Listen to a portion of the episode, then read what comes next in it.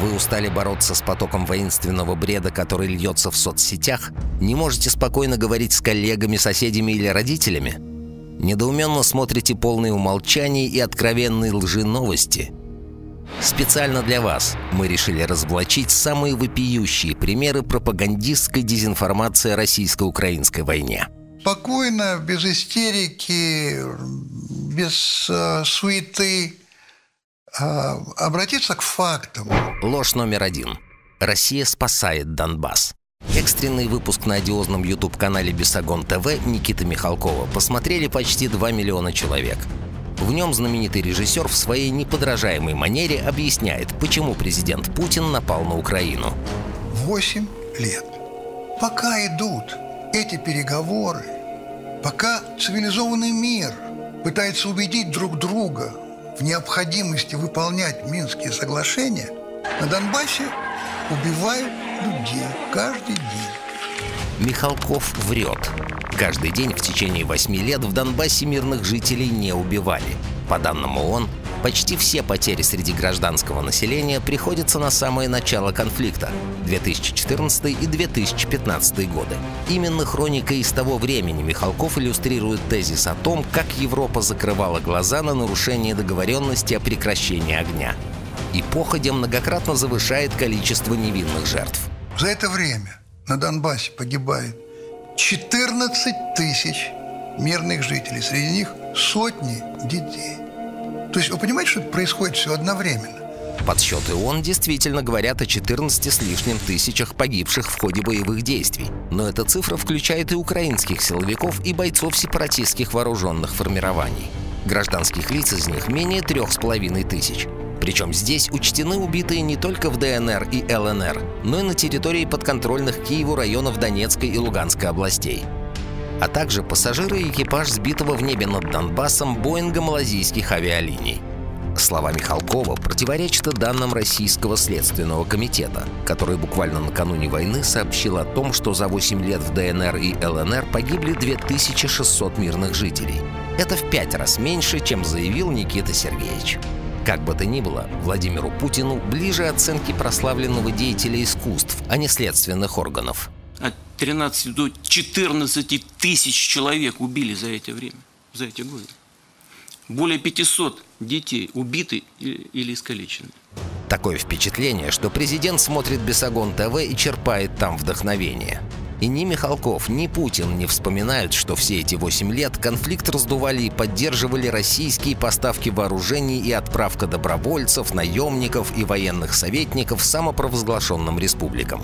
А прокремлевские медиа безостановочно обрабатывали общественное мнение в России рассказами об украинских фашистах и бандеровцах, не брезгуя самыми дикими измышлениями вроде распятого мальчика в Славянске. Взяли ребенка, трех лет мальчика, маленького, в трусиках, футболке, как Иисуса, на доску объявления прибыли. Так и Михалков. Он не горюет о настоящих жертвах. Он фантазирует о сотнях распятых мальчиков, чтобы оправдать военную агрессию. Ложь номер два.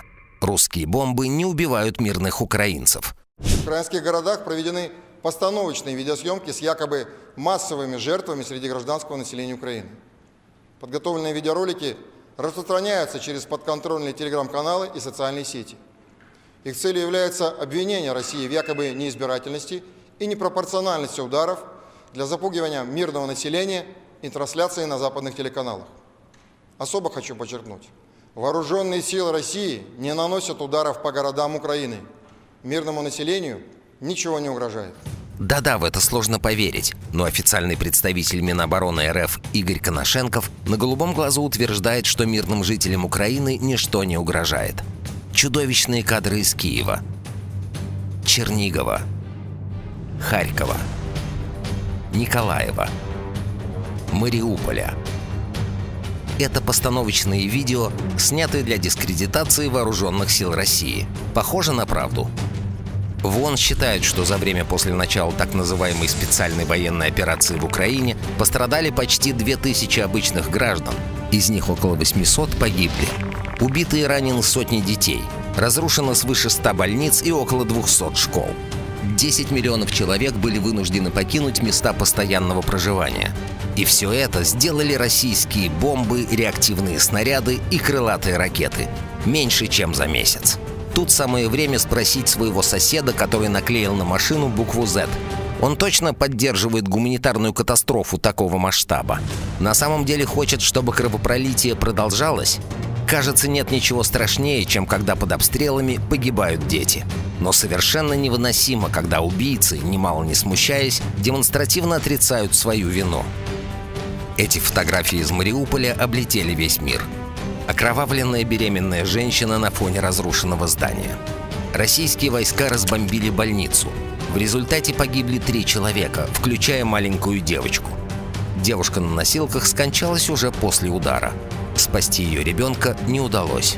В российском МИДе не стали отрицать бомбежки, но отметили, что женщины и дети нам померещились. Про родильный дом э, не в первый раз мы видим патетические вскрики э, по поводу так называемых зверств, которые чинят российские вооруженные силы. Этот родильный дом давно захвачен батальоном «Азов», и прочими радикалами, откуда выгнали всех роженец, всех медсестер, вообще весь обслуживающий персонал. Это была база ультрарадикального батальона «Азов». А вслед за этим российская Минобороны заявила, что никакого авиаудара вовсе не было. Абсолютно никаких задач по поражению цели на земле российская авиация в районе Мариуполя не выполняла. Якобы имевшая место авиаудар полностью режиссированная провокация. То есть не было никакого батальона Азов и удара по нему. Так значит, Лавров врет? Или врет Коношенков? Или они оба нагло отрицают очевидное и хотят, чтобы россияне поверили в то, что кто-то построил в блокированном Мариуполе потрясающую реалистичную декорацию разбомбленной больницы и набрал виртуозно загримированную массовку. Вы в это верите? Ложь номер три. Срочников там нет. Если кому-то из ваших близких и друзей не жалко людей в Украине, может быть, они пожалеют своих братьев и сыновей, призванных в армию. Ведь их в любой момент могут отправить на смерть. Почему мы так в этом уверены? Да потому что, когда президент Путин уверял, что срочники в Украине не воюют, он публично вводил нас в заблуждение. В боевых действиях не участвуют и не будут участвовать солдаты, проходящие срочную службу. Пока Путин это произносил, в украинских телеграм-каналах публиковали фото и видео военнопленных, в том числе срочников. Десятки срочников. Мальчишек, некоторым из которых нет и 20 лет. Как зовут? Данил. Данила. Все, лежи, будешь живой, будешь не дергайся. Какого года рождения? 2003. Мама, я нахожусь в городе Сума, на Украине, в плену. Мам, забери меня отсюда. Но даже не эти ребята подставили президента, попав в плен. Ложь президента опроверг все тот же Коношенков. К сожалению, обнаружились несколько фактов присутствия военнослужащих срочной службы в частях российских вооруженных сил, участвующих в проведении специальной военной операции на территории Украины. Еще раз, вдумайтесь, какая степень цинизма. Игорь Коношенков сожалеет о срочниках в Украине на следующий день после того, как Владимир Путин заявил, что их там нет. Ложь номер четыре. В Украине создавали биологическое оружие. На Украине действовала и сеть из десятков лабораторий, где под руководством и при финансовой поддержке Пентагона проводились военно-биологические программы. В том числе эксперименты с образцами коронавируса, сибирской язвы, холеры, африканской чумы свиней и других смертоносных заболеваний. Следы этих секретных программ сейчас усиленно пытаются замести. Но у нас есть все основания полагать, что в непосредственной близости от России на территории Украины по сути создавались компоненты биологического оружия. Президент Путин бойко рассказывает о секретной военно-биологической программе и компонентах биологического оружия. Минобороны действительно опубликовала анализ неких документов из украинских биолабораторий, объявив их доказательством разработки оружия массового уничтожения. Более того, начальник войск радиационной, химической и биологической защиты Игорь Кириллов поделился абсолютно сенсационными подробностями. С высокой долей вероятности можно говорить о том, что одной из задач США и их союзников является создание биоагентов способных избирательно поражать различные этнические группы населения. Разумеется, утверждение Путина и Кириллова – ничем не обоснованный антинаучный бред сивой кобылы. Именно так их охарактеризовала группа ученых, подробно разобравшая все выложенные в открытый доступ документы. Если кратко суммировать их выводы, там нет ни малейших признаков каких-либо работ с опасными патогенами, равно как и вообще ничего такого, что выходит за рамки стандартных процедур. Остается только горько иронизировать, как это делает известный и в России, и в Украине детский врач Евгений Комаровский, который сейчас находится в осажденном российскими войсками Харькове. Я хочу признать и покаяться, да, действительно, я мечтал создать дизентерию как бактериологическое оружие. И чтобы этой дизентерией заболел Великий Пу, чтобы оно передавалось воздушно-капельным путем, чтобы он заболел и усрался. Кажется излишним напоминать, что невозможно создать биологическое оружие, поражающее людей избирательно, по этническому принципу. Просто потому, что все люди на планете Земля генетически очень похожи. А вот о чем сказать стоит, так это о том, что Путин, Кириллов, Коношенков, Лавров, одним словом, высшее военно-политическое руководство России, держат нас всех за дураков. Да, на любой войне обе стороны говорят только то, что выгодно им.